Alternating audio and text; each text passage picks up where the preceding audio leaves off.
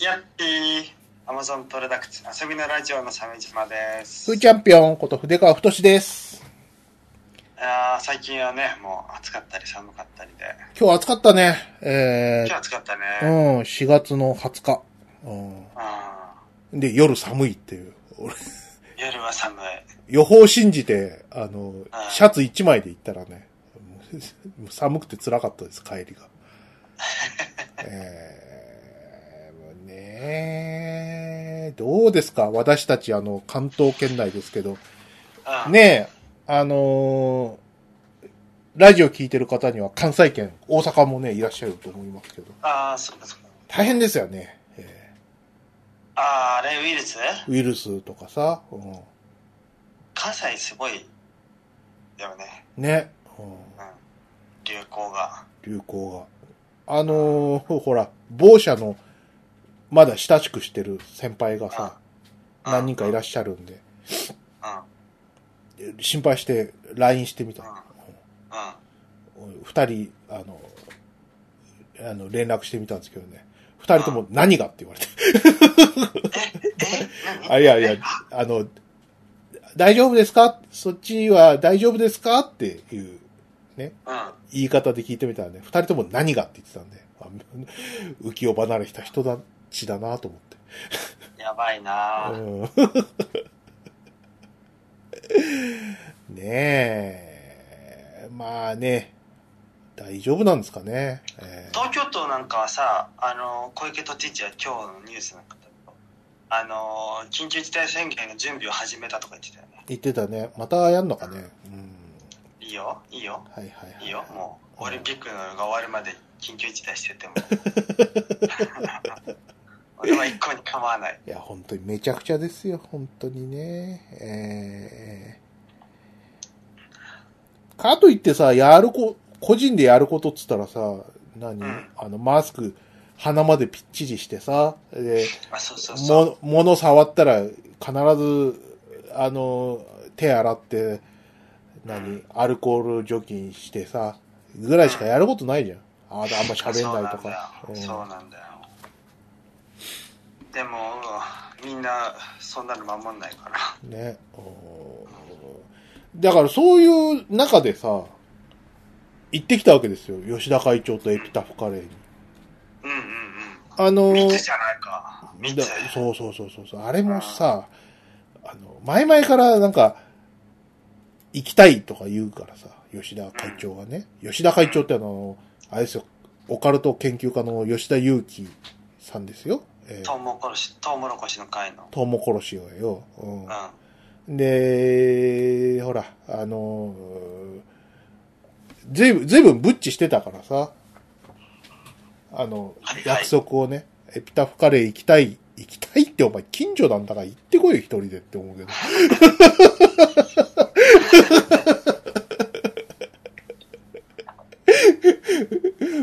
そりゃそうでしょ。うんねえー行ってきましたよ。ちょっと、ちょっとビクビクしましたけど。まあ、あの、お店があの、カウンター席で、あの、うん。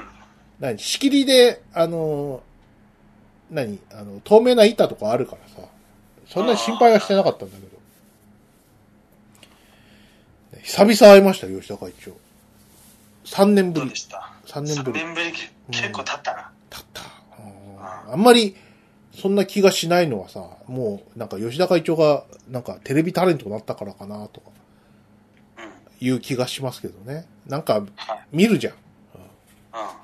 だからさ、店入ったらさ、もう、ざわざわ、ざわざわ、みたいあ、やっぱ有名人が。な。有名人が、隣に、隣のあの、なんか、いい女は誰だみたいな。俺のことみたいな。隣のムチムチしたいい女は誰だなんつって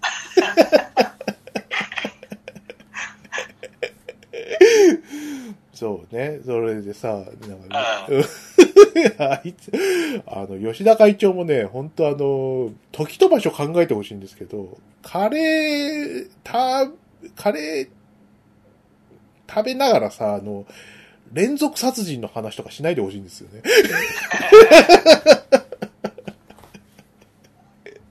あーでもね、うん。あカレー、あ、そう、まあいいや、そのカレーの話続けて。ああ、そう、あの、なんか、あの、わざわざ調べてくれたらしくてさ、あの、うん。筆川さん家の近くのガストはね、あそこ殺人事件起こってますよ、みたいな。あ、わざわざ調べたんだって。あどうもありがとうと思って。う んあとは、まばし、うんまばしで連続強姦殺人といえばみたいな。ああ、昔あったやつでしょ。そうそうそうそうそう。うんとか、そういう話をね、あの、カレーを食べながら、うん。美味しく、さすが、さすがオカルト研究家だなと思いながら。さすがオカルト研究家だよ。えー周り見れない、もう、そんな、なんて話してやがんだみたいな。目で見られたら嫌だから。う。うんん。気づかないふりしないと。気づかないふりしないと。そうそうまあ、ううん。ね、で、さっさと出てさ、で、うん。ああの、ちょっとコーヒー飲んで。長めの。お昼休み、1時間半ぐらいかな。うん。ああ、はね、あーしてね。いはい。まあ、業務委託はね、そこら辺堂々とやれるから。やれますからね。えー、お、面白かった、なんか、あのー初めて知った、なんか、なんか、爆災、爆災 .net っていう、吉田会長に教えてもらったんだけど、知ってた？それってあの、街 BBS みたいなやつそうそうそうそうそうそうそうあああみんな知ってんだ。俺知らないの俺だけか。うん、いや、俺もね、ちょ、っと見っとしか知らない。あ、ちょっと下品すぎてあんまり読む気しなかった。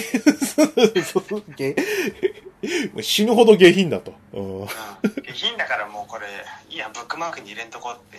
うん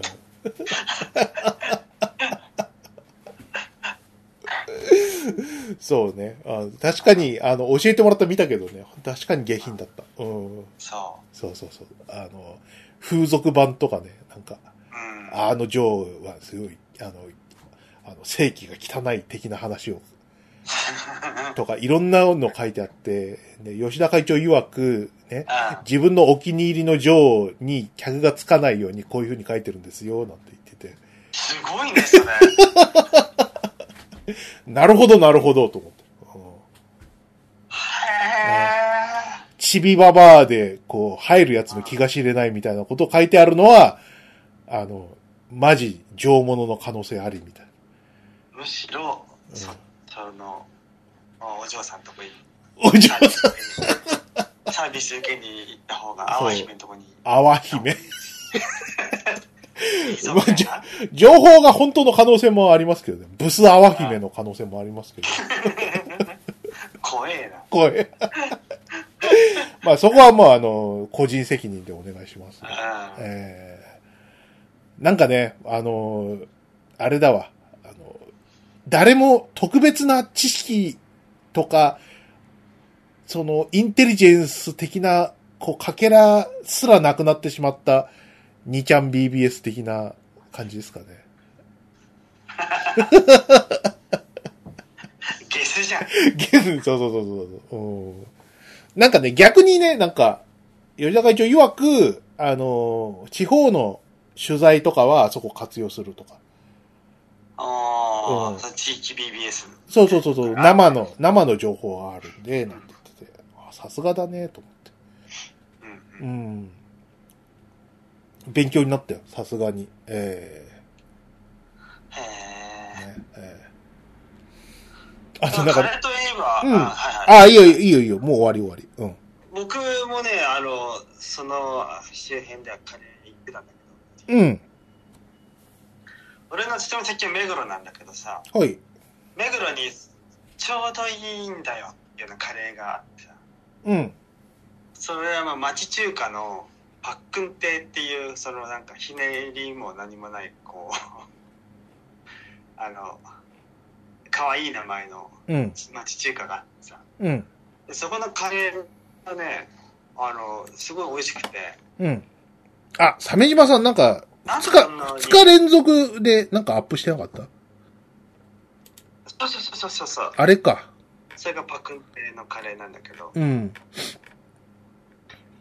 あれはね、町中華だから出せるこの味なんだなっていうことに2日目で気づいたんだよ。はい。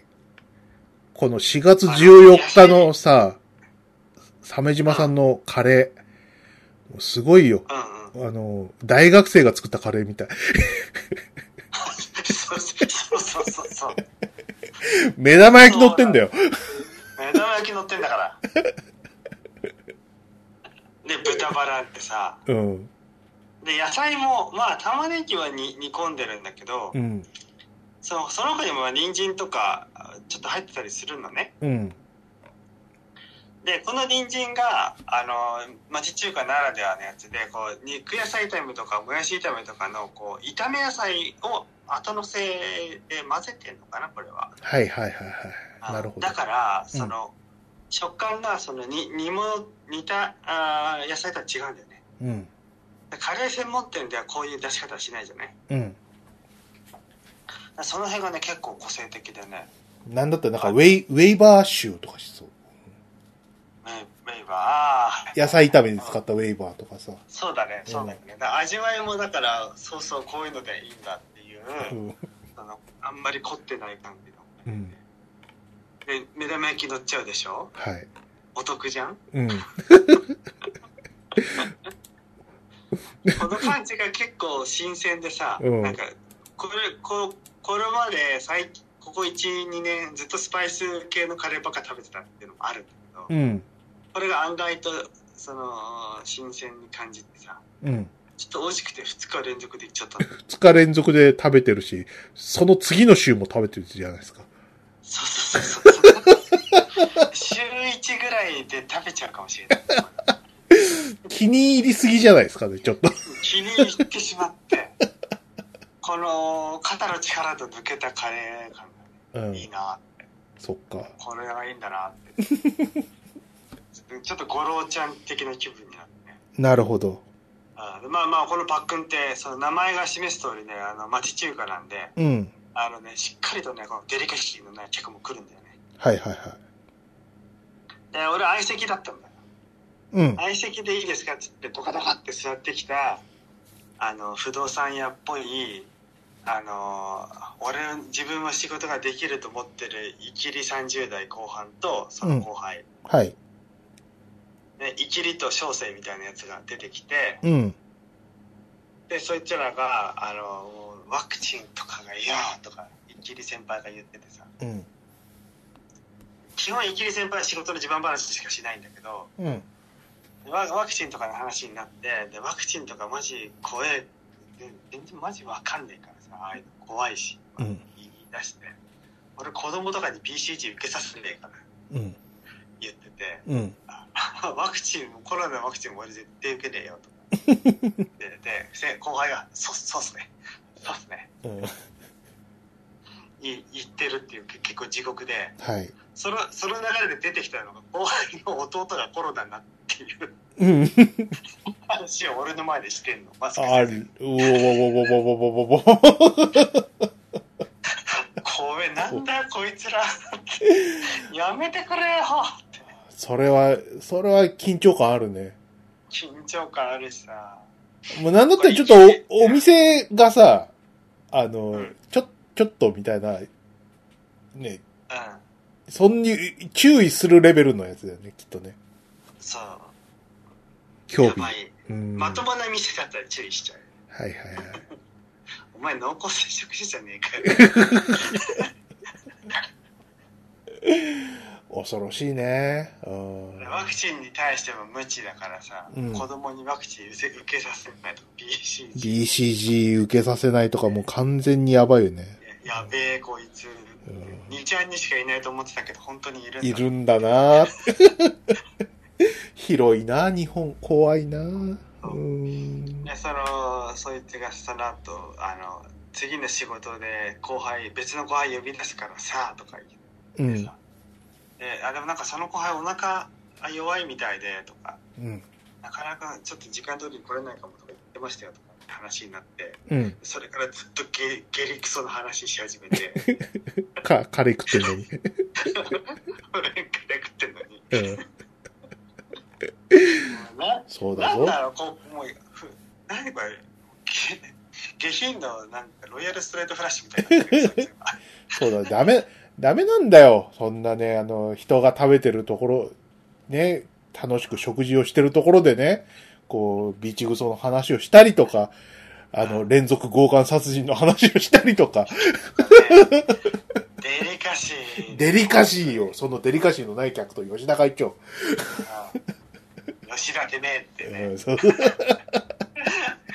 ことになりますよね。まあね、俺、まあでも俺も調子に乗って川、川又軍事の話とかしちゃったけど、お前もか。俺もね、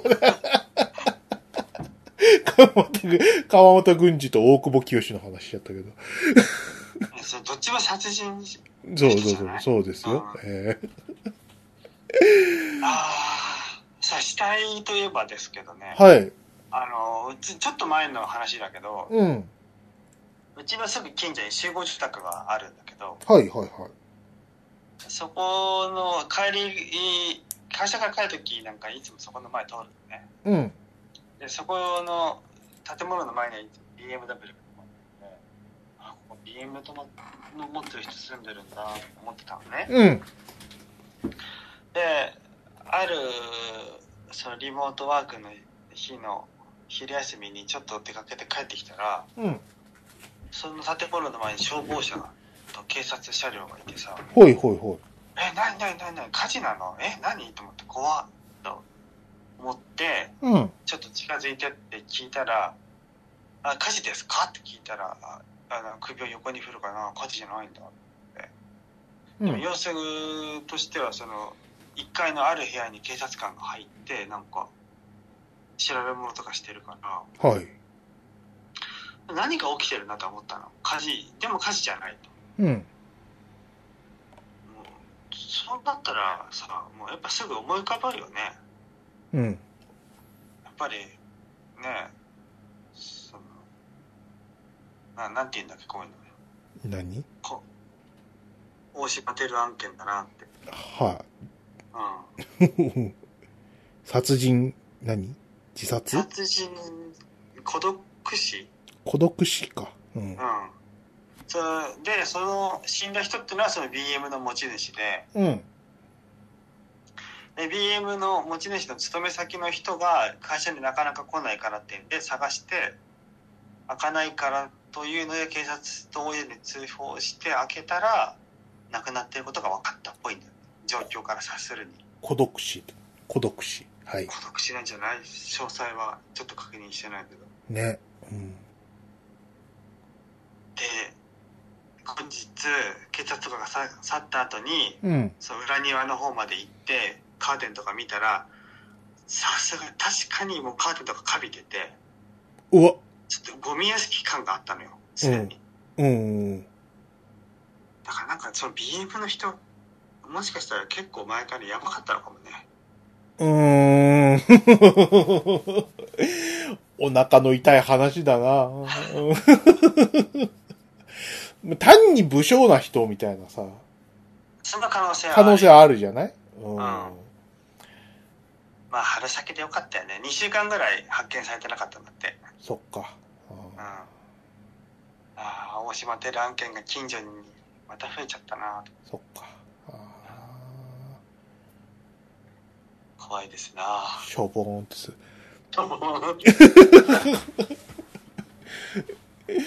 みりするわ。うーん。ね、わかる。でもなんか俺もそういうね、こう、わか、わかんないし、しその、将来わかんないけどさ、うん。結婚しなかったらと思うと、そそういう、こう、思ことに思いを馳せることもあります。えああ、ーねまあそうでしょうね。ねなんだ、ふーちゃん、ずっと添い遂げるつもりか、みたいな。ゲラゲラ、みたいな。愛想つかされて逃げる可能性だってあるじゃんか。どうかな。そっちの可能性が高いだろ。うん。もうそれだったら泣きながら捨てないで捨てないで捨てないでこ金色屋さのこう逆みたいな。逆えいって。奥さんが俺に蹴りを。そうそうガンっていう像が、まばしの駅前に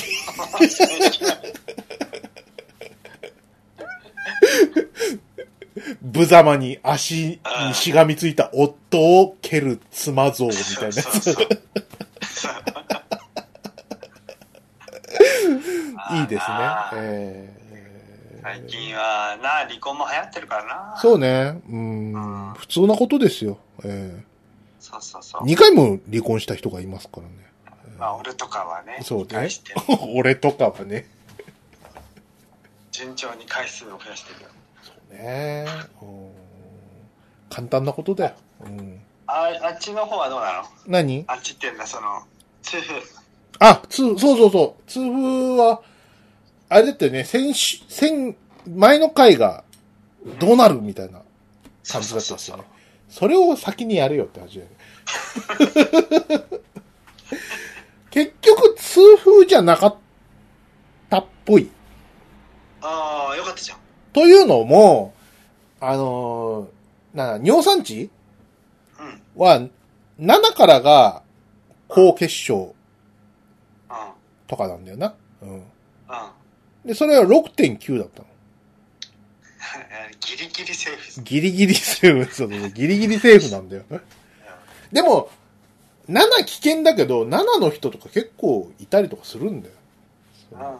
だけど、ねその、痛風なってない人と結構ザラだから、はいはい。あとはまあ、その、症状としても、まあ、疑いはあると。うん。6.9で、なった人もいなくはないみたいな言い方だったから。まあ、だってギリギリぐらいの値だからね、なる人はいるかもしれない。いるかもしれないけど、でも、あの、薬も出されなかったんで、うん。多分その、偽痛風という、その、前にあの、ふーちゃんあの、肩に切開できましたけど、うん。あれの足版というか、うん。ああ、そういう。そういうことみたいですね。うん。偽痛風ですか先生って言ったら、うん、よくわかんないって言ってたから、先生。先生。でも、偽、偽痛風の場合は別にもう何もできないんだよね。なんか。うん。治療法がさ、どこにも書いてなくて、うん。耐えるしかないんだよ。うんうん。ということで、あの、まあ、痛風じゃないっぽいんだけど、あの、君、あの、太りすぎだから痩せてって言われて。ということで、あの、先週からあの、ダイエットの方をやっております。アスケンとか、え？アスケンのアプリとかやってんの？いや、な、わかんない。そんなんあんの？知らない。それなんか、食べた量管理アプリとか。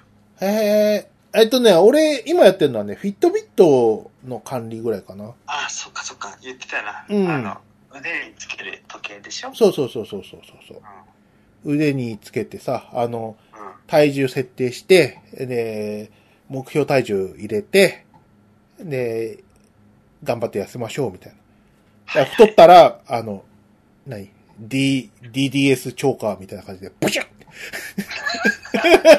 ふーちゃんの腕が。うぎゃー。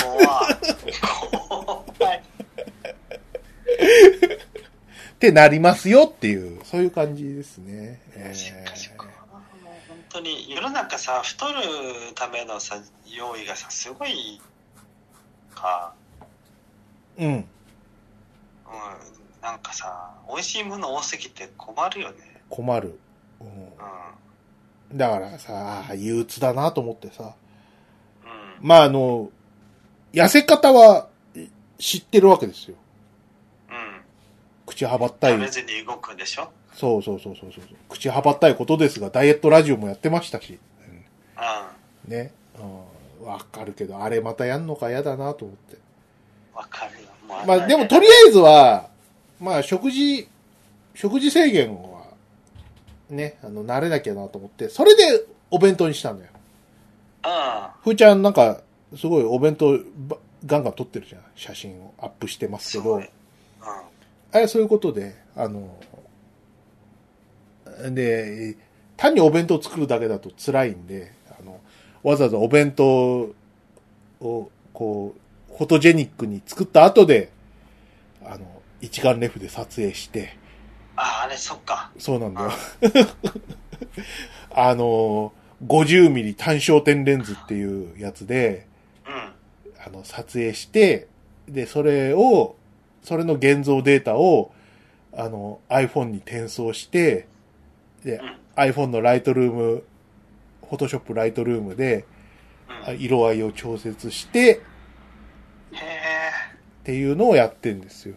えいやいや、すごい洒落たさ、ーはい。ね、ライティングのさ、いけてるでしょ、うん丁寧な暮らしみたいな感じになってる。丁寧な暮らし。ふーちゃん俺のカレーとえらい違いだなと思った。あっくん亭のカレーとは違鮫島鮫島さんのお気に入りのさ、カレーの写真見てくださいよ、皆さん。本当にもう、小汚い。もうなんなんだよな、あれは。本当みっともないよな、あれ。見て。もうガチャボコした飯のよそい方でね、すっごい。本当に。うん町中華。これ以上ないぐらい。これ以上ない。そうそうそうそう。まあ、そ、それ頑張ったのよ。うん。うん。なんかね、でも、経験値ってやっぱ、ためとくもんだなって思いましたね。ほう。っていうのもね、ほら、今までそのお昼外食だ、うんだ、だったのを、ちょっとご飯少なめのお弁当にするってことはさ、うん。結構辛いわけじゃない。そうだね。腹減ったみたいな。そうそうそうそうそうそう。でもね、思ったより辛くなくて。あ、あっていうのもやっぱりあの、何？以前のダイエット。うん。うん。あの時の経験が生きてんだなって。あれを経験してるから、うん。まあ、あれになったんだな、みたいなのを、ちょっと体が覚えてらっしゃったらしくて。すごい。うん。やってみるもんだね。うん。ねそう。立派に、立派にリバウンドしましたけど、経験は無駄じゃなかったという、え。うんうんうん。そういう気がしますね。えああ、また痩せなきゃだね。ーうん。まあまあまあ、でも、いや気楽なもんですよ。あの、ちょっと、えっ、とね、目標としてはね、えっ、と、10月にまた、その、定期検診を受けるんだけども、うん。まあそこまでに9キロぐらい痩せれば、え、めっちゃ痩せるじゃん。元が太ってるからな。あ今、あの、ダイエット始めた段階で102キロだった。あ、今102キロ？そう。体重3桁の大柄親父やん。そうだよ。だそれがさ、もう、そんなん言ってらんなくなったわけよ。だからその、うんなんか、あの、まあ、昔、豚尾さんとかがさ、まあ、100キロを超えて維持できるっていうのはもうその才能があるという。才能才能。うんねああの、太心は才能があるんだよ、みたいなこと言われましたけど、そ、それなんですよ。ただ、あの、ブッチョレベルではないみたいな。ぶっちゃぶっちゃブブッチョさんは、あの、何？あの、メジャーでイチローとかそういう、バリボンとかそういう。イチローとかバリボンとか。マグワイ とかそういうさ、ブッチョ君さ、だってに近づいてるじゃん。うん、ねそうなの、そう。そういうね、やっぱり、その、一応さ、俺もさ、その、豚界で、その、うん。一応プロと名乗れるほどの男ではあるっていう自覚はあったんだけど、うんでもここに来てやっぱりこう自力の差みたいな。やっぱり俺はその102キロの体重をもう維持できなくなってるんだよ。ああ、健康のままだよね。そうそうそうそう。うん。うん徐々に崩れ始めてるから、もう100を切らなきゃいけなくなってきたんだよ。ああ、なるほど。ブッチョさん見てごらんなさいよ。えいやー、じゃあ90キロになるわけ？えまあ今は9、とりあえずの目標は、まあ 10, 10月までに、えー、93かな？そうね。ぐらいを目標に、まあ、やってる。うん、だなるほど。だおあの、もしかしたらもうブーフーちゃんの、あの、何、ブー引退かもしれない。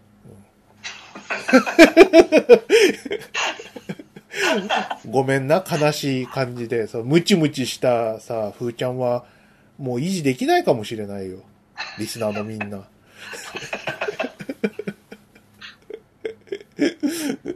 そうね。ごめんな。なんか漫画で、ね、パッツンパッツンの太もも書いてくれたりとかね、みんな頑張ってくれたけど。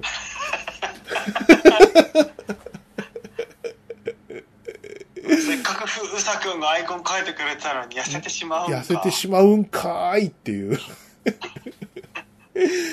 まだ、まだ痩せてもいないのに、は気が早すぎんだろ。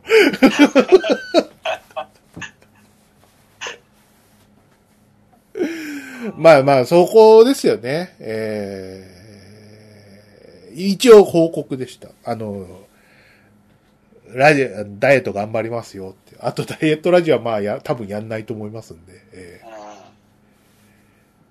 って感じかな。うん。沖縄のてっちゃんはなんかすげえ玄人好みのなんかトレーニングジムとか通ってるねなんかね、うん。うんてっちゃんは赤、ね、ずっと赤ちゃんといるね、なんか。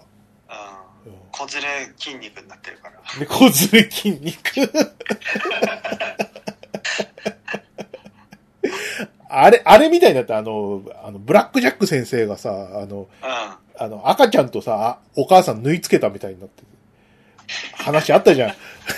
なんか、なんか赤ちゃんの臓器が足んねえからっつってさ、お母さんの心臓とバイパスするっていうさ、もう、ちょ、ちょっと頭のおかしいオペをなさったけどさ、あんぐらい、てっちゃんと赤ちゃんくっついてるよ。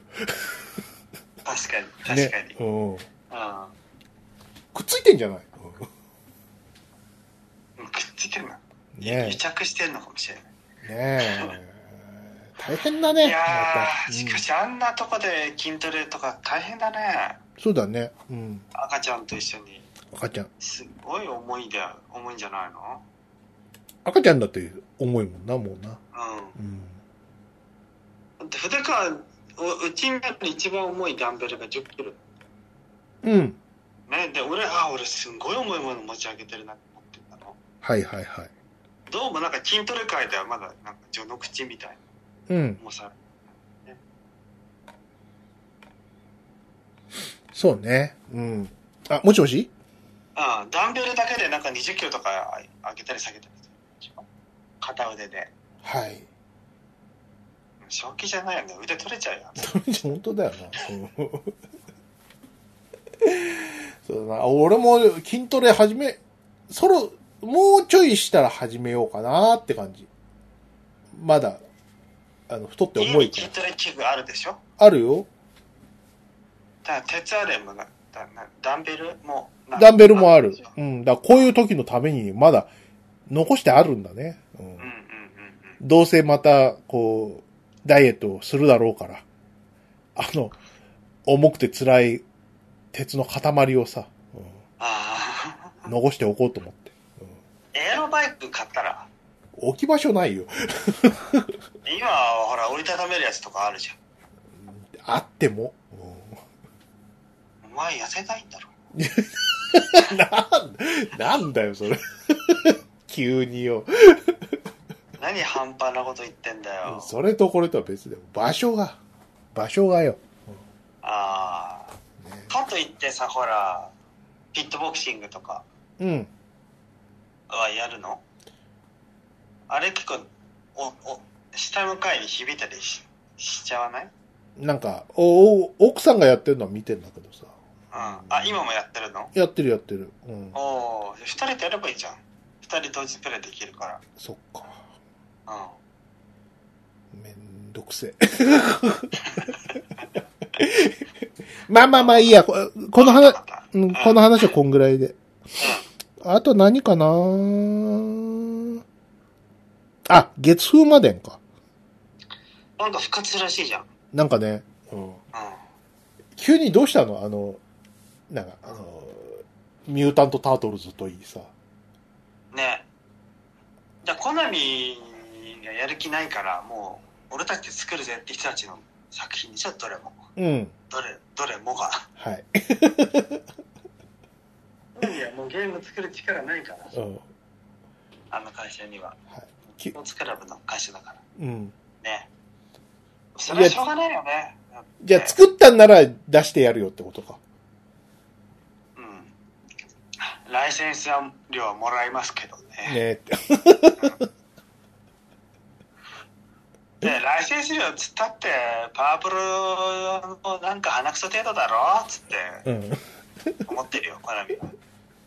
パワープロが売れて売れて困ってんだよ、こっちは。もう月風磨のことなんか構ってらんないよ。いや、一昨日来やがれと思ってるわけだからさ、ね。月風マデンの発表したら、なぜか源平堂マデンがトレンドに入ったっていうね、この。原費のまでは出ないでしょ？出ないけど、でも、商標は登録されてんだよ。ああ、じゃあ出すかもしれないと。あのー、源平島マデンアンコールみたいな。あのー、昔の IP のアン、プラスアンコールってついたやつをいっぱい、あのー、何、登録してて、ナムコが。で、なんかやんじゃねえかっていうことは、かなり前に言われたんだけど、そっから音沙汰がないって感じ。はいはいはい、はいうん。ね。あ、でも、いいね、なんか、あの、月風までのあの PV 見ましたけど、うん。派手派手でね。うん。ね。ちょっと背景とキャラがごちゃついてて、うん視認性が低かったけど。それはありましたけどね。うん。ねね、なんか、ちょっとこう、何？浮世絵のこう妖怪みたいなタッチがかっこいいなっていう。うんいいなと思ってさ。ああーそういえば、あい、あの、花井さんが確か月風、月風ま好きやみたいなこと言ってたなと思って。出ます、出ますよ。見ましたみたいな。見たけど亀の方が今楽しみやとか言っててさ。なんだお前、言ってることが全然違うなと。全然興味ねえじゃん。あカメちゃんも良かったもんな。そうね。うん。確かに。亀、最高。うん。あれ、ゲーセンで出さない？ゲーセンで。ゲーセンで出してよ。うピザ屋のさ、端っこに置いてあるゲーム機でやりたいん。よ。やりたい。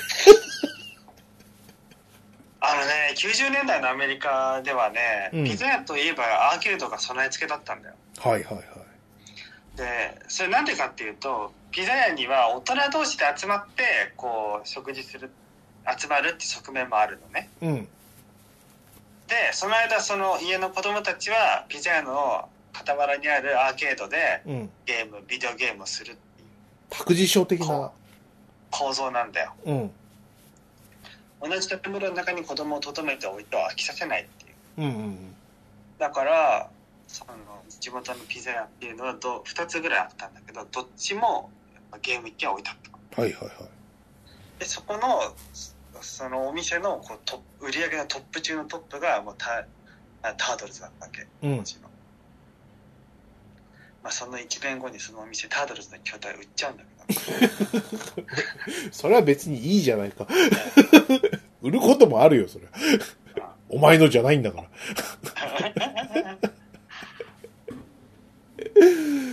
ねえ、あの、ゲーセンのタートルズってことはあのゴージャスなやつだよな。そう、4人同時プレイのうん。うん。ね、コナミの、その頃のコナミ多かったもんね、4人同時プレイ。そうね。うん。いまいち、すごい、ドットアニメーションのクオリティが高いんだけど、いまいち爽快感の欠ける。あの、ヒットストップがないからかななんつって。あ確かにどれもなかったな、ヒットストップ。うん。そう。あなんでああしちゃったんだろういまいちアニメーションパターンもな、ちょっとな、な。キレがないというか。あ、厳しくなってる。もうちょっとため詰め整理した方がっていう。さすが、業界20年のキャリアが、目が、目が厳しくなってるっていいね。うん、そうね、ぬるぬるぬるぬる動きますからね。そうそうそう。うん。まあ、あれはあれで味なんだけどね。うん。ね。楽しみだなあとはなんかさ、うん、うん、うん。まあ、コナーミが復活させる IP って言ったら、あと何？ゴエモン？グーニーズ？ゴエモン、グーニーズ、悪魔城、ドラキュラ、うん。だからキングコングは出せるじゃん。もう今、そう、キングコング。レジェンダリーピクチャーズのキングコングをもうゲーム化すればいい。そうね。レジェンダリーの中の人だったらさ、うん。あの、ワイワイ大好きだったんだよみたいなバカな人がトップにいたりとかしても、あんまりおかしくないから。うんそうそうそうそう。ギレルモ・デルトロ推薦。あの、別にない、ない奇跡じゃないかなって感じだよね。うん。レジェンダリーがあの、権利くれましたみたいなさ、だ出してくれましたみたいなことはなくはないかな。う。ん、ねこれがさ、いや、とど、揃ってきよ、メンツがさ、この後も。え。はい。これ、コナミワイワイワールドあるよ。あるよじゃないよ。あるよ。おパワープロで儲かりまくってるから、別に、コナミワイワイワールドぐらい、うん。お宅の方で作れば、ライセンス料もらえますけど。そうね。ああとはモアイ、モアイくんもね。うん。モアイ君。モアイくモアイ君どうやって復活するんだん。よ。どうしたらいいんだ？うん。またあのモアイ君まんま出すな。パズル、アクションパズル。あ、なんか、あの、笑点の BGM で、てってれてれててってって、みたいな。笑点と新喜劇だからな。ねどうかしてるよな。どう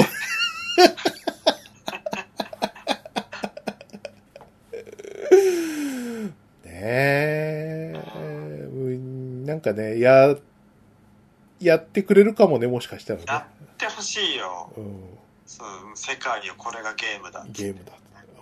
欲しい。そのためにはコングとグーニーズの新作を作んなきゃいけないっていう。うん。グーニーズ出れないかもしれないな。バイオミラクル僕ってウーパーになるかうんもしれない。。ガラケー時代のリメイク版と同じように。はい。そうね。いいんじゃないですかね。うーん。あ、それで言うとさ、なんだっけ？あの、えーっと、その、何？キングコングのさ、あの、うん。あの、リブートを成功させたあの、ドクロ島の巨神の方の監督がガンダムの実写やんだよね。うん。ああ、そうだったね。そうそうそうそうそう。ガンダムの実写。うん。誰かな、キャスト。どうすんだろうね。ガンダム役は。ガンダム役じゃねえや。ガンダム役。生、生ガンダムか。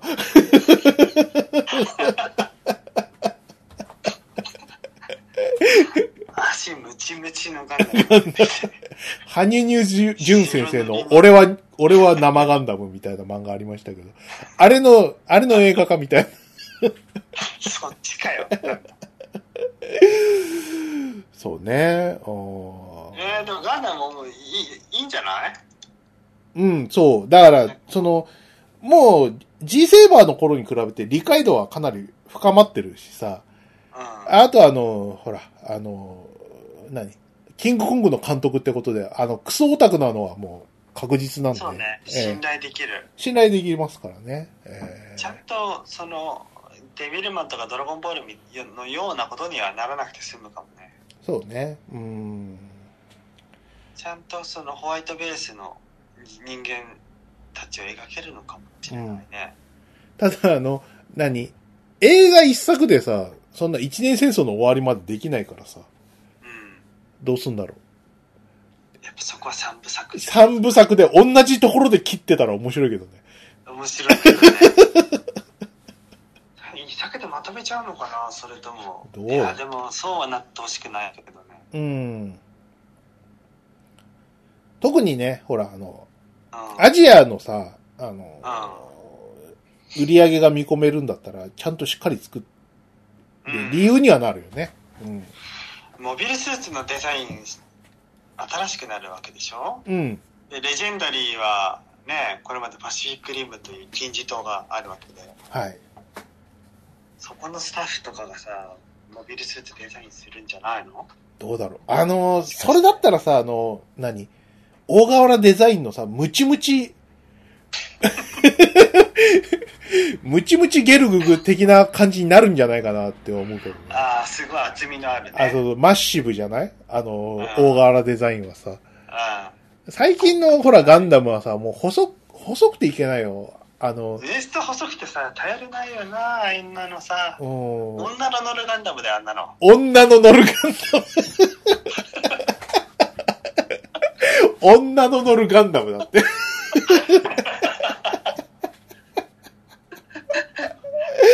ほっせえ、頼りねえ。あんなもんはね、女の乗るガンダムですよ。勝つだ、勝つ。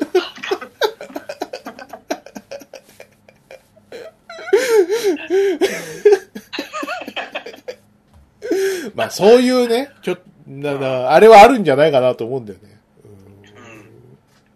うん。ね、レジェンダリー版のデザインやそれのガンプラもちょっとすごい楽しみなんだけど。楽しみだね。うん。ブライトさんとかさ、年齢設定どうなるのかね ?18 歳で行くのかな？あの、せめて、プラス10を欲しいですよね。ドイツもこいつ。も。うんうん説得力ないもんな、実践にしちゃうと、ちょっとなって。ねあれはさ、なんかあの、ガンダム作った頃のさ、常識として、うんあ、の、アニメに子供を出すっていうさ、アニメの登場人物は子供であるみたいなところがまだ少し残ってたんだろうな、きっとな。うん、そうね。まあ、子供が見るものだしね。そうそうそうそうそうそう。うん。それで、ブライトさんが18になっちゃったっていうね。無茶言うなよ。あれ、宇宙、宇宙年齢で18って、本当は28みたいな。うん、そうであってもおかしくない貫禄あったよ、ブライトさんには。そうね。ううんえー見たいなまあホワイトベースのクルーはね、まあ、ポポリコレ制度が導入されて、うんいろんなね人種で構成されていくとは思うんだけど、んそうね。うん。逆やる可能性あるよ。あの、セイラさん黒人って可能性ある？うわじゃあシャアもこじゃシャアも、シャアも黒人になっちゃうな。あ ブライト黒人は俺あるかもなパシリム。司令官黒人パターンが。ナムロをちょっと抑えてうんあ、なんだなんだ皆さんにはお互いを平等に敬意を持ってあ、シリが急に喋った。シリの主張がないんだっ、けやえ、なになに怖え。びっくりした。いや確かにポリコレの話をしてたよ、したしたしたした。うこんなこと言われるの？え、い超怖いんだけど。ん、シリにシャアは黒人だろボケって言いたいのかななんか、いや、え、こんなん言う？すげえ。え、やだポリ。コレ談義に会話入ってくるし、はい。シリが会話に入ってきた。怖い。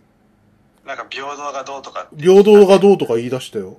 みいやシリの言う通りだよだからさ、ブライトさんは黒人だよ、いそうだね。人種差別は絶対にいけないけないよねこれやアムロ、やしふ。アムロはジャニーズ ジャムラジャニー。日本から。そうそうそう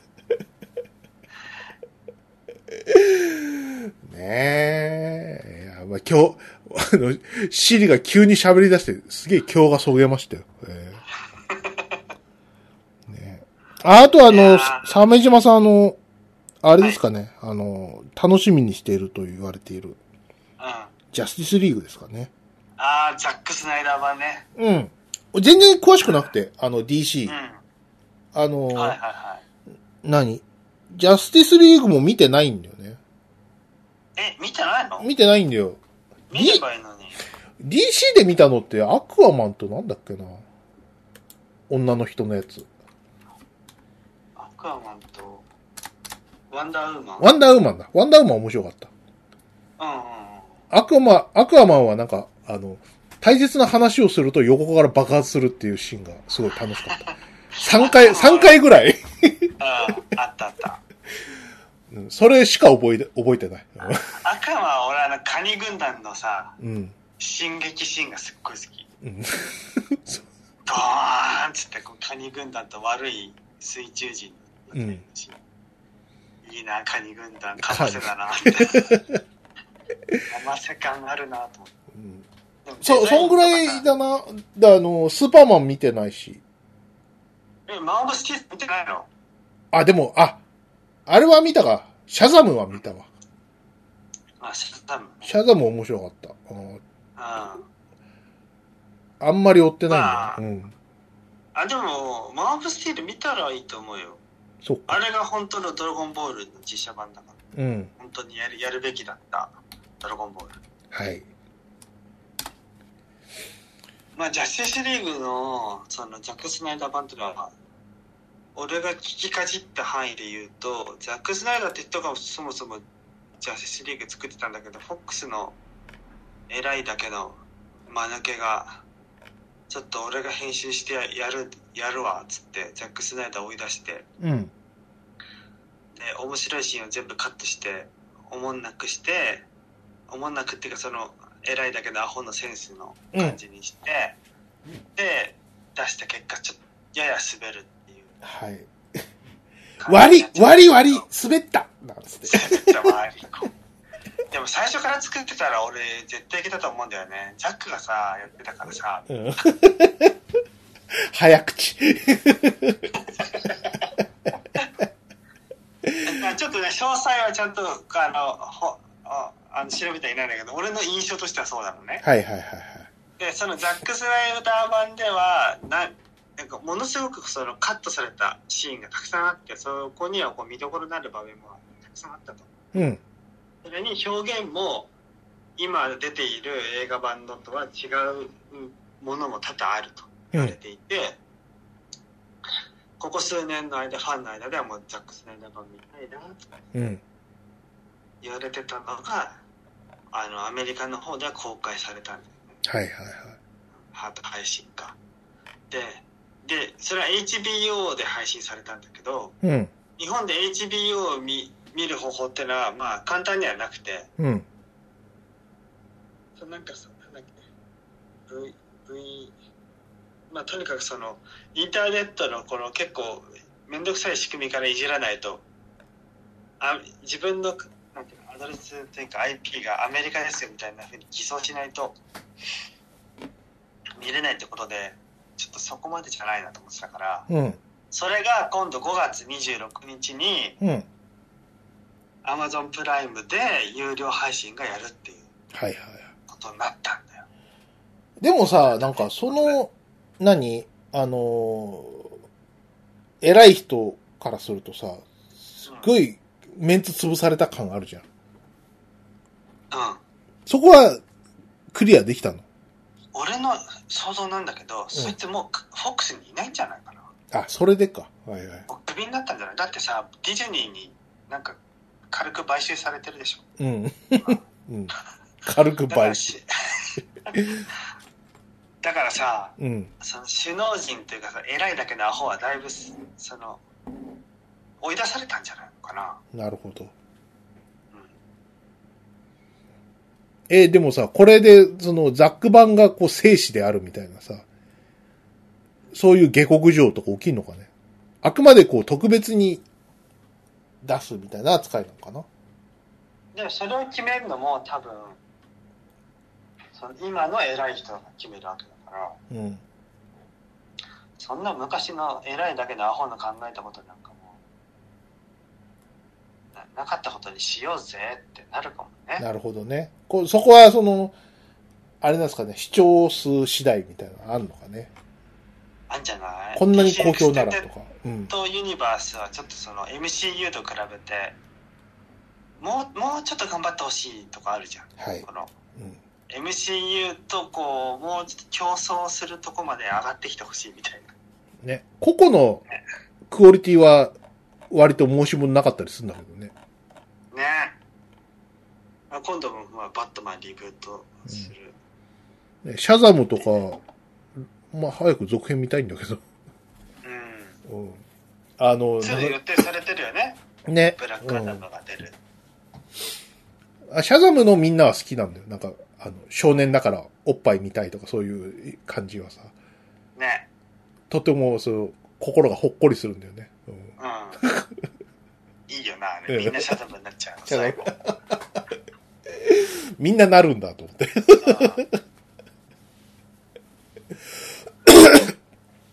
そう、そういうのね。うん。もうさ MCU とかもさうん。もうアベンジャーズとかもう10年アイアンマン10年やってさうん。どんどん定着してきたじゃんこうもうもはや忘れ去られない IP にはなったじゃんうん。スーパーマン同様にはい。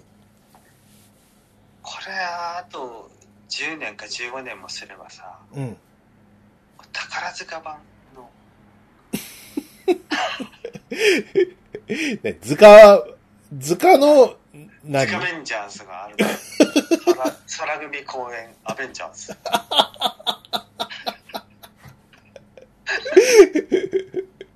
どうよ？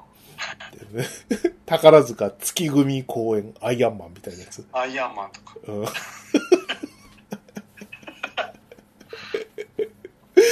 やる？でもしてプレイボーイのうんお。兄さんやってくれるやってくれんじゃんそうか。ああ、それはもう、今度、あの、シティハンターやるから、なくはないって話ですか？うん。そうそうそうそうだってルパン三世もあったでしょ前にそうそうそうそうそう。ルパンはね、見たんだよ。楽し、あれ楽しかったなうん。ねあのーうんうんえっ、とね、宝塚ルパンはね、あの当時で、あのールパン系のこう、創作物の中ではかなりのクオリティ。い、うんダントツのシナリオの良さだったと思いますよ。ルパンつまんないもんな まあ、そうそうなんだよ。いろいろ、しがらみがありますから、ルパンって。ね。あ、あれやっちゃダメとか、これやっちゃダメとかさ、うんあれやっていいとかありますけど、図鑑になって、ね、あの別人がやる分に関してはかなり緩かったんだろうね、きっとね。うそうだろうな。ん。ね。うんうん。。その分ね、すごい、脚本が良くてね。あのー なんだっけ。えー、雪組公演のシティハンターですか？えー、そうそうそうそう。これはあの、か、香りがすごいクオリティが、あ、うん。再現度が高いですよね。高いね。えりょうちゃん、すごいアンニュイな顔してる。俺単行本の表紙の時だけのやつ。ー、そうね。うんりょうちゃんは、どうするんですか、もっこりは。もっこり、もっこりがで、ね、できませんよやるんで。しょ？でもでももっこりだで一曲やるんじゃないそう。もっこりで一曲。どうやるんですか宝塚ですよ。ねうん。え。ねやっぱこう、あじゃあページバンドつけて。え。そうそれか、ね激しく、こう、クリトリスが巨大な人みたいな。ひどい。激しい。シリに怒られるよ。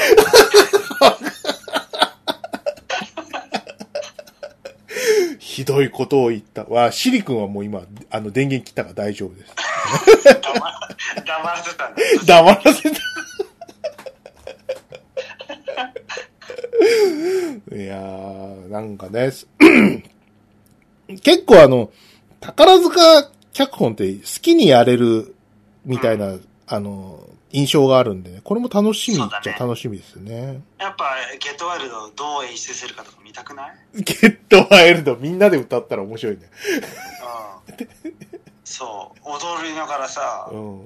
ゲットワイルドタとかさ、俺オープニングでも、その、1小節ぐらい流すと思うんだよね。ねちょっとうんあれ再現してくれたら笑う。なんか変な、あの、ガニ股で偉そうにしてるシーンとかさ。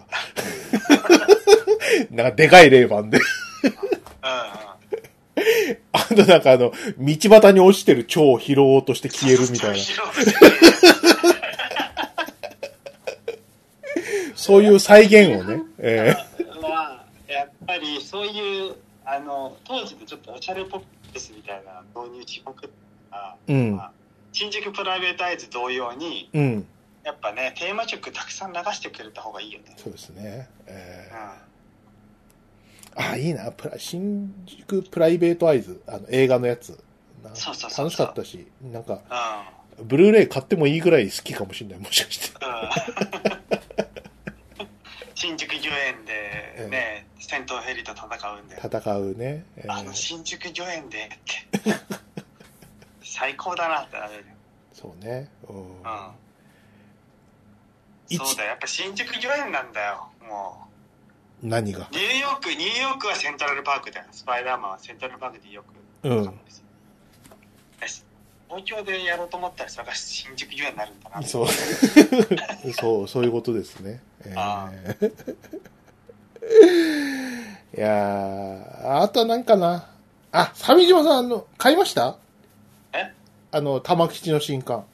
買った買った。買った読んだ？買ったよ。もう届いたよ。読んだよ。読んだか。そっかそっか。いついつも通りの温度感で。うん。ういや、あん。のでー、戦ってた。あの、まあ、二人ともちゃんと玉吉年金を払ったということで。そう、年金をね。えうん。ー、よかったですよ。あのー、玉吉の伊豆生活がまだ維持してて。えそうだね。ーうん、そろそろ還暦ですか？もう還暦過ぎましたね。過ぎた。うん。で、漫画読んだらわかると思いますけどね、あの、えっ、と、大村さんが、あの、うん引き継ぎをしてね、うん。今回1コマしか出てこないという、ああ、えー寂しい話ですよ。寂しい。寂しいよ、本当に。みんないなくなっちゃいましたよ。大場くんもいないの？うん。ああ。新担当も2コマぐらいだったもんな。そうね。うん。もうヒロポもと、とうの昔にいませんけど。ね。もう消滅してるから。ちゃんもいないからね。最初からいたかどうかも怪しいぐらいだよね。いてくれよ、そこは。あんだけ書いたんだから。ねチョリソもサイバー佐藤もみんないなくなりましたね。えいや、彼らは別にいなくなったわけじゃないよね。ーまあ、い視界、視界から消えたというかね。ねそうそうそうそう。そういう、そういうことですよ。そういえば、竹熊健太郎がさ、うん。スーパーマリオの冒険っていう、あの、任天堂パワーで掲載してたやつのさ、あの、作画、玉吉のやつね。そうそう、いや、違う違うチャーリーのざわ。チャーリー野沢ね。うん はい。印税がまた入ったって言っててさ、うん。なんか定期的に売れてるみたいだね。信じらんない信じらんなくない？だって、あの漫画出たのいつよって話じ91年ぐらい。ね。マリオ4の時のやつでしょ？うん。で今に、2021年だよ。うん ?30 年うん。た。あの、あの、竹熊さんはさ、なんかすごい年金ぐらい言ってるけど、こんな熱い年金ないと思うんだけど、結構入ってたよね。結構入ってるよね。うん、羨ましい。あんななんかノリと思いつきでやってんの仕事って感じだったね。でもあれね、俺、ニンテンドーパワーで連載時ね、ちょうどアメリカにいたから、うん。めちゃくちゃ驚いたよ。そっか。もう絵柄どう見てもうん幸せの形なのに、チャーリー野沢って何？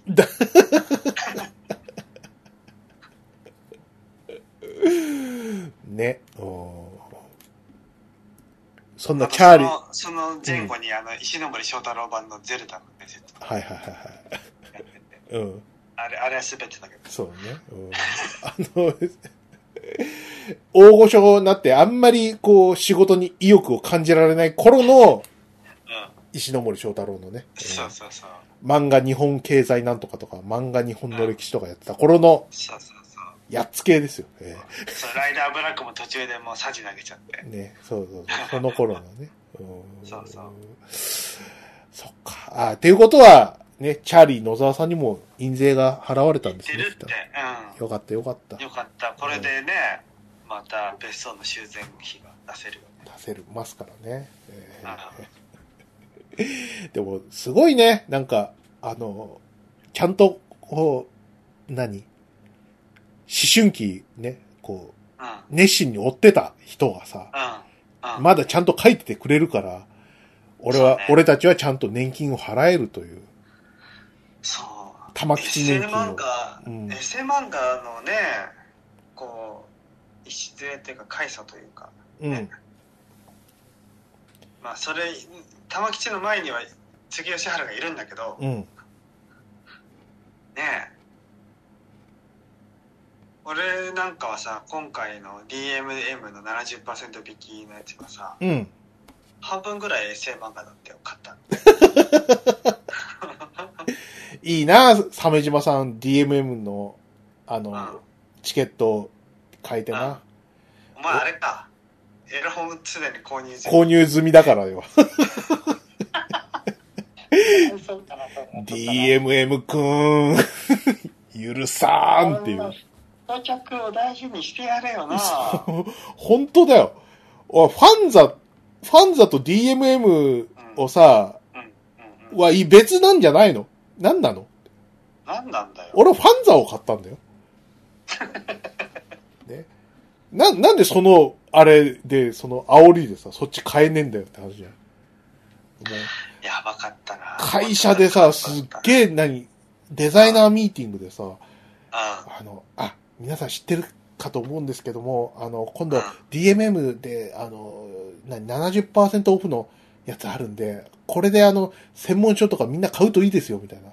えー知らなかったみたいな。はいはいはいすごい、すごいですね。ってこれはちょっと、専門書専門書を、あの、私リストアップしたんで、皆さんもチェックしてみてください、みたいな話で盛り上がってる時に、俺は話の中に入らず、ニコニコ、ニコニコしてた。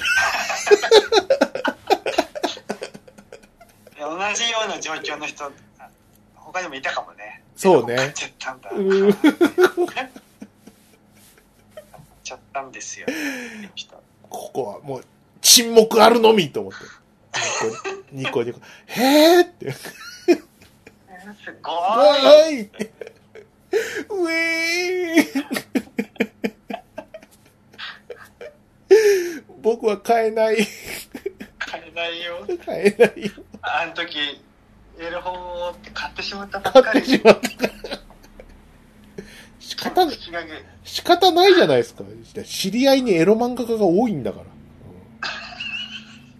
んね今、今は亡き柳川理央先生とか、ね、うん。えー伊藤エイト先生とか、うん。ね。うさくんもだな。うさく、うさくん、うさくんエロ漫画でいいのかわかんないですけど、うん。まあ、かつて書いてましたしね。えねーねえ、もう、キャハ童貞のね、あの、先生も、名前が出てこない。許されるのは小学生までまでよねーの、そうそうそうそう。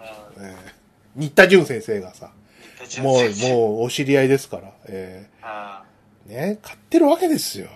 あなんでこんな太客を、そんな差別するようなことをするんだと。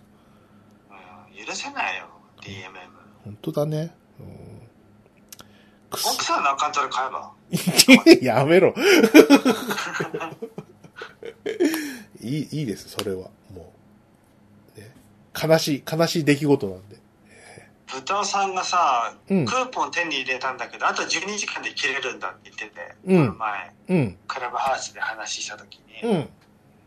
でみんなで何買うかっていうの話し合ってたはえまだ決めてなかったんだけどその時調べたら水木しげる大全集が100全103巻なのー。うん。俺でそれ気づかなくてまあ多分経済お金的にも買えないんだけど7割引きになったとしてもうん。もう1冊3000円ぐらいするからうん。とはいえさ水木しげる全集全103巻買えてしまう勢いがつくっていうのはいいよなと思ってそうね。うん。あいやーなんかね。僕は火の鳥買いましたよ、ああ、そう。前巻。うん、行った。前巻前巻前巻うん火の鳥、読んだ？読んだ？読んだ？あまだまだまだあそういや過去に読んだことあるよ小学校の時とかいや、あ、あるのはわかるの。まあ、鮫島さん読んでるとは思う、思ってるんだけどさ、うん改めて読むとさ、火の鳥、やばいよ。本当に。あの、ややばそうあの、手塚治虫ね、あの、ちょっと、漫画、あす手塚治虫漫画舐めすぎだよ。どういうこと？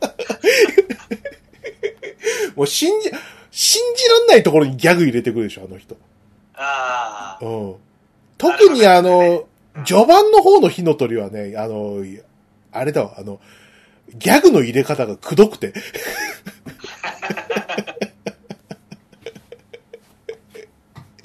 ちょっと手元にないからおぼろげで申し訳ないんだけどね、あの、うや、あの、大和朝廷舞台のさ、やつで、ああ。のうん、愛する主人、あの、男女がう、んこう、生きたまま土に埋められて果てるみたいなさ。うん。で、その中でこう、えー火の鳥の生き血を吸いながらこう、生、生きながらえるみたいなシシーンとかあったんだけど、クライマックスあたりであるんだけどさ、その、土のされたその男女のカップルがさ、なんか、電話で会話してんだよね、確か。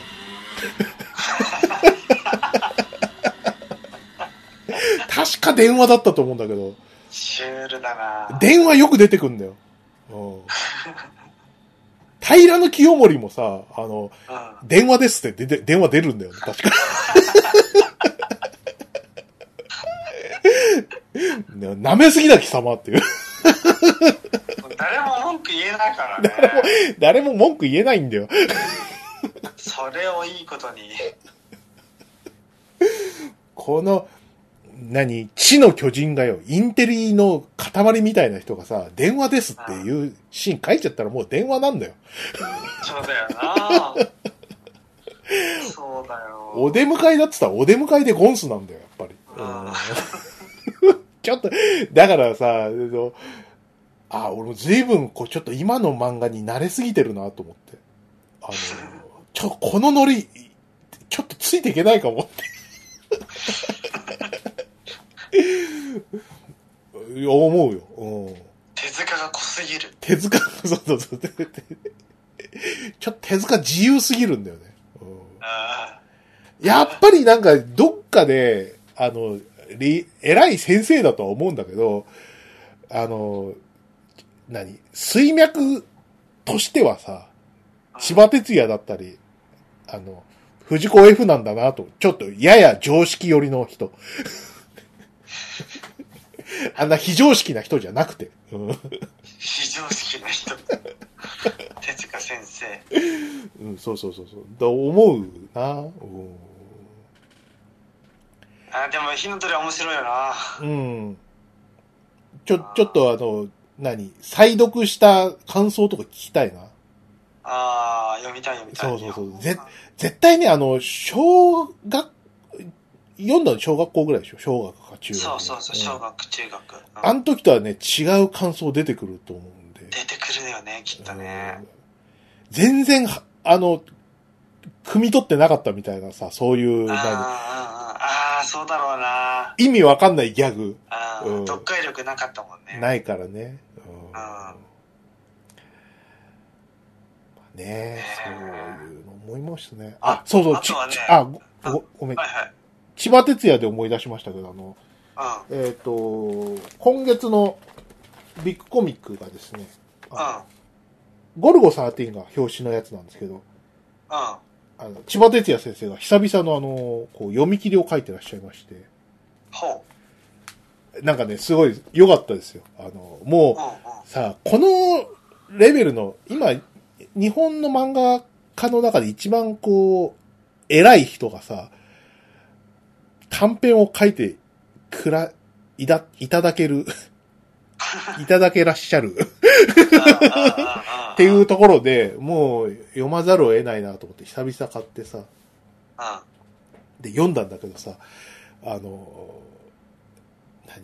明日のジョーを終えて、もう許諾、許諾状態で、もう次何書くかわかんないや、とか思ってたら、あの、ビッグコミックから電話があって、ジョー終わったらうちで書いてくれるって言ってましたよねって言われて、あ、しまった約束だからやんなきゃな。でも全然ネタがないや。で、あの、公園でぼーっとしてたら、あの、まあ俺も、千葉哲也長男ですから、ね、長男らしく生きるとか辛いよなーなんてぼや、ぼんやり思ってたら、あ、逆のキャラクターはいいなと思って、野谷松太郎を考えつきましたみたいな話だったんだけどさ、はいはいはい。その中でさ、長男の責任とか長男がどうとかっていう話を結構しつこくしててさ、うん。うん。あ、これは千葉哲也先生、あの、鬼滅の刃を読んだ。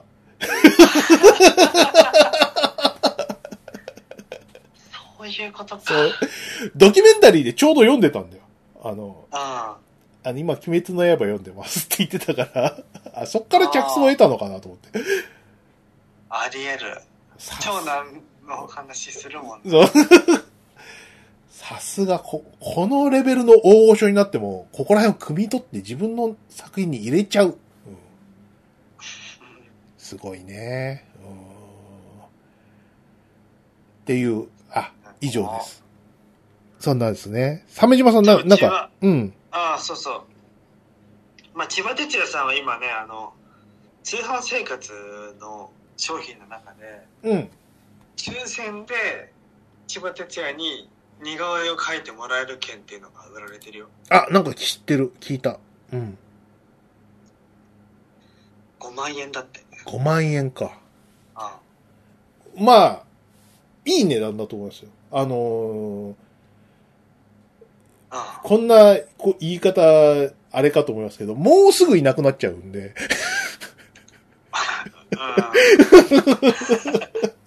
5万円は安いですよ、多分。えうん。えね。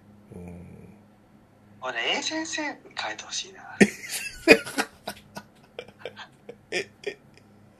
A 先生の鮫島礼二うどういう風に書いてほしいのあのん。、やっぱ背中に銀がしょいたいから。背中に、偉くな、偉い方で書いてほしいの。わかんないけど、背中に銀がしょいがちやん。うん。しょいがち。でも、背中に銀河を背負うのは手塚治虫じゃん。え、え先生の漫画もしょいを高森が走るとかでも。そそっち。背中に銀河を背負った、鮫島礼二。うん。そうそうそう。5万円。あ俺、それよりかはさ、なんか、あの、バカラで身を持ち崩して、もう、顔、あ、アーパーになった鮫島さんとかみたいな。ドボーンって言って、あー、ドボン。ドボーンって、ドボーンって言ってる鮫島礼二が見たいな。それ、いいかもね。ううんん。ノリノリで書いてくれそう。うん俺、俺はね、あの、なんか、あの、野良犬に、あの、お尻をかじられてギャピーって言ってる。ギャピーって言ってる俺とか、そういうの書いてほしいギ。ャピーは言いたいね。ねえ。でそうね。うんあれなんかチャリティーかなんかなんかな？だったかな？確かね。ううんん。詳しくは思い出せないんだけど。あとはですね、渡来静也さんの、えーセッサスじゃない方、ブラスナックルの前回買って、うん。で、藤子 F 不二雄 SF 短編短編のパーフェクト版を前回買った。おいおいおい。まあ、これまで俺が持ってるのは、あの、全込み版の全3巻少年 SF 短編集だけだから、うん。まあパーフェクト版が揃うのはありがたいなって。いいですね。えあとは藤子 F 不二雄の漫画技法と、えうん。えー、烏谷聡の庭バカと、とんがり帽子のアトリエ、うん。あの白浜かもめ先生の。はいはいはい。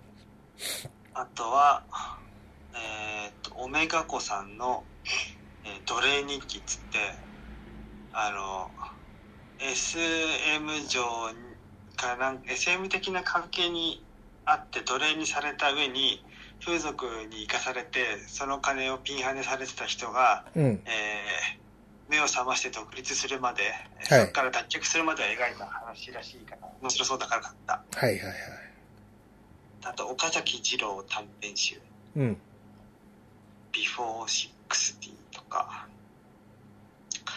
で、それ以外は大体あの、エッセイ漫画だよね。うん。母、娘、台湾二人旅、シベリア鉄道の旅、女一匹とか。あとはこういう写真ってどう撮るのっていう撮影テクニックの漫画とか。孤独死しないためのお一人様サバイバル術。うん。あの、シンシアザミッション全巻購入もしたよ。ほシンシアザミッションは前の前の、前の、なんていうかそそば打ち者の時に、うんお家に置いてああって、う。うん。当時。なんか美少女キャラなのになんかすっげえバキみたいな漫画だったこの違和感がすっごい強烈に残ってて印象が。うん。これいつか買わなきゃなと思ってたんだよ。そっか。で、今はもう完結してるみたいだから、前の前のっていう、その20年前ぐらいってこと？えー、2008年までだから、12年。?12 年。3前さすがに20年は経ってないか。うん。経ってない経ってない。あと、アメコミをちょいちょいと、あと、マヤの本とか、吉田戦車の出かけ親とかうん。ですかね。うん、結構、100冊選ぶの大変だったな。いいな足りない、足りないんだよ。いいな。嫌味か貴様って感じで俺聞いてますけど。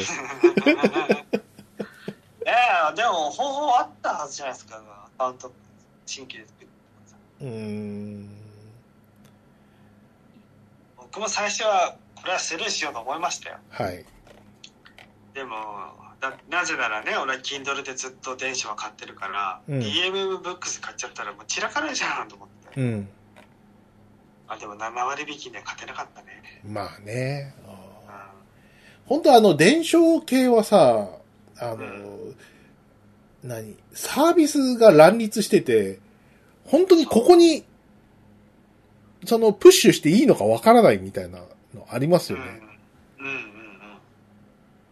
それなんだよ。ああ、なんかちょっと困っちゃうじゃん。あの、エッチな話で申し訳ないんですけど、あの、何ファンザのさ、うん。あの、あれですわ。あの、プレステージっていう、あの、鈴村愛理がいるとこじゃないそうですね。その、まあ、べっぴんさんがいっぱい揃ってますせっていう AV メーカーがさ、急に離脱したんだよね。メーカーね。そう、急、あ、実は急でもないんだけど、あの、離脱しますって、あの、アナウンスあったらしいんだけど、知らなくてさ、もう、朝さ、ね。朝チェックしようと思ったらさ、あれ？ない。あ、さてはあの、なんか DMM のあの、何？チケット騒ぎで、サーバーがダウンしてるんだなと思ってさ。え、でもないなんつって。関係ないみたいみたいな。ショックですよ。ええー、えー、あのプレステージがってなるえね。そう、そうなんですよ。別にあの、買ったものに関してはさ、別に消えるとかじゃないんですけど、うん。でも、こう、欲しかったやつとかはもうそこでは買えないわけじゃない？うん。うん。そういうことはあるとさ、やっぱこう、このサービスに、ね、全振り、ね、ずっと続けていいのかなとかね、思いますよね。なんか調べたら、プレステージは MGS 動画っていうサービスを始めて、うん。そこでプレステージのあのアダルトビデオを扱うから、はい。引き上げたんだって。はあ。やっぱりじゃあ、独自の、あれを、プレステージ売れまくってるから、ファンザなんかに場所代払わずにうんっ、ていう。そういうことか。ああ迷惑。MGS に入んなきゃいけないじゃんかってなるよね。そうだね。うん、はあ。ねえ。便利だ、なんでね、使い続けますけどね、なんか、困ったもんだなって思いますよ。Kindle だっていつだか、いつまでするかわかんないじゃないですか。ねじゃあやっぱり物理の方が、ねうん、っていうことにはなると思いますよ。うん。確かに、こんな風に乱立して、ね、電書が散らかっちゃったら、やっぱり物理の本がってうんなって、戻ってきちゃったりしてね。戻る、戻るのもあるし、例えば映像作品とかだったらさ、うん。あの、本当に気に入ったやつだったらもう物理で持っとくのが一番いいと思うわ。確かにね。ね。うん。うん。それこそさ、ほら、何？あの、不祥事とかさ、うんそういったもので見れなくなるみたいなことはありますからね、映像作品だと。うん。うそっか。不祥事で。ん、ね。うん。うん。まあ、そんなですかね。はい。あ、あそうだ、ちょっと最後におすすめのドラマ。何何？アマゾンプライムで放そうそう、配信中のインビンシブルっていう、うん。あの、新作アニメシリーズがあるんですよ。はい。アメコミなんですけど、うん。DC コミックスでもマーブルでもない、イメージコミックスって会社で出版してた原作のアニメ、はい。インビンシブルなんだけど、うん。まあ、ウォッチメンとか、ザ・ボーイズとか、うん。ちょっとそっち寄りのこう、バイオレントなヒーローアニメなんですよ。なんか見た目、すごいワンパンマンみたいな。綺麗な。そうね、そうね。うん。これがバイオレンスなの？そう、バイオレンスになってく。まだ、シーズン1は終わってないんだけど、うん毎週金曜日に配信中で、これちょっとぜひ見てほしいんですよ。ー。へー。どんな話なの？えーっと、主人公の青年はまだスーパーパワーに目覚めてない男の子で、うん。親がスーパーマンなの。一言で言うとね。はい。宇宙から来たスーパーマン的能力を持つ超人で。うん。で、その世界にはアベンジャーズみたいなのもあるんだけど、そのお父さんはそこには属してないの。うん。で、そういう世界設定が語られて、で、高校ではちょっとこう、ジョッツに、あの、歯向かってフルボックにされたりとか、うん。されしちゃうんだけどで2話目ぐらいで超能力が発現してで父親に稽古をつけてもらってっていうふうにこうヒーローとしてのデビューからその修行時代から成長までを描くっていうのもありつつ一方で父親がてかこここ話すとちょっとまずいんだよね。あ、じゃあ、そんぐらいにしときましょうか。あなんかあのうん、ありそうですね、そこら辺にね。えー、そうそうそうそう。面白そうん。これ面白かったよ。え、そんな話だったのと思ったのよ。う。え前からこのおインビンシブルって作品があるのは知ってて、ー、うん。まあいつか読みたいなと思ってたんだけど、まあアニメになったしここで読み見ちゃおうと思ったら、結構こうラジカルな内容で、まあ、いいね。ザ・ボーイズともちょっと似てるかな。容赦なさが。あーザ・ボーイズくらいの容赦のなさって言うと、かなり期待が持てる。そう、うんそうそうそうそうそう。いいですね。あの、鮫島さんこれ以上喋ると、ネタバレせ、ネタバレ期になるんで。そうしちゃい、しちゃいそう。ええ今のうちに見といてください。そうですね。了解です。まあ、そんなとこですかね。はい。うん。ああ、今日あれですね。ハッシュタグできなかったんで次回やりましょやりましょうか。はい。う。うん。じゃあ終わります。皆さんお元気で。鮫島でした。筆川でした。バイナラッピー。バイナラッピー。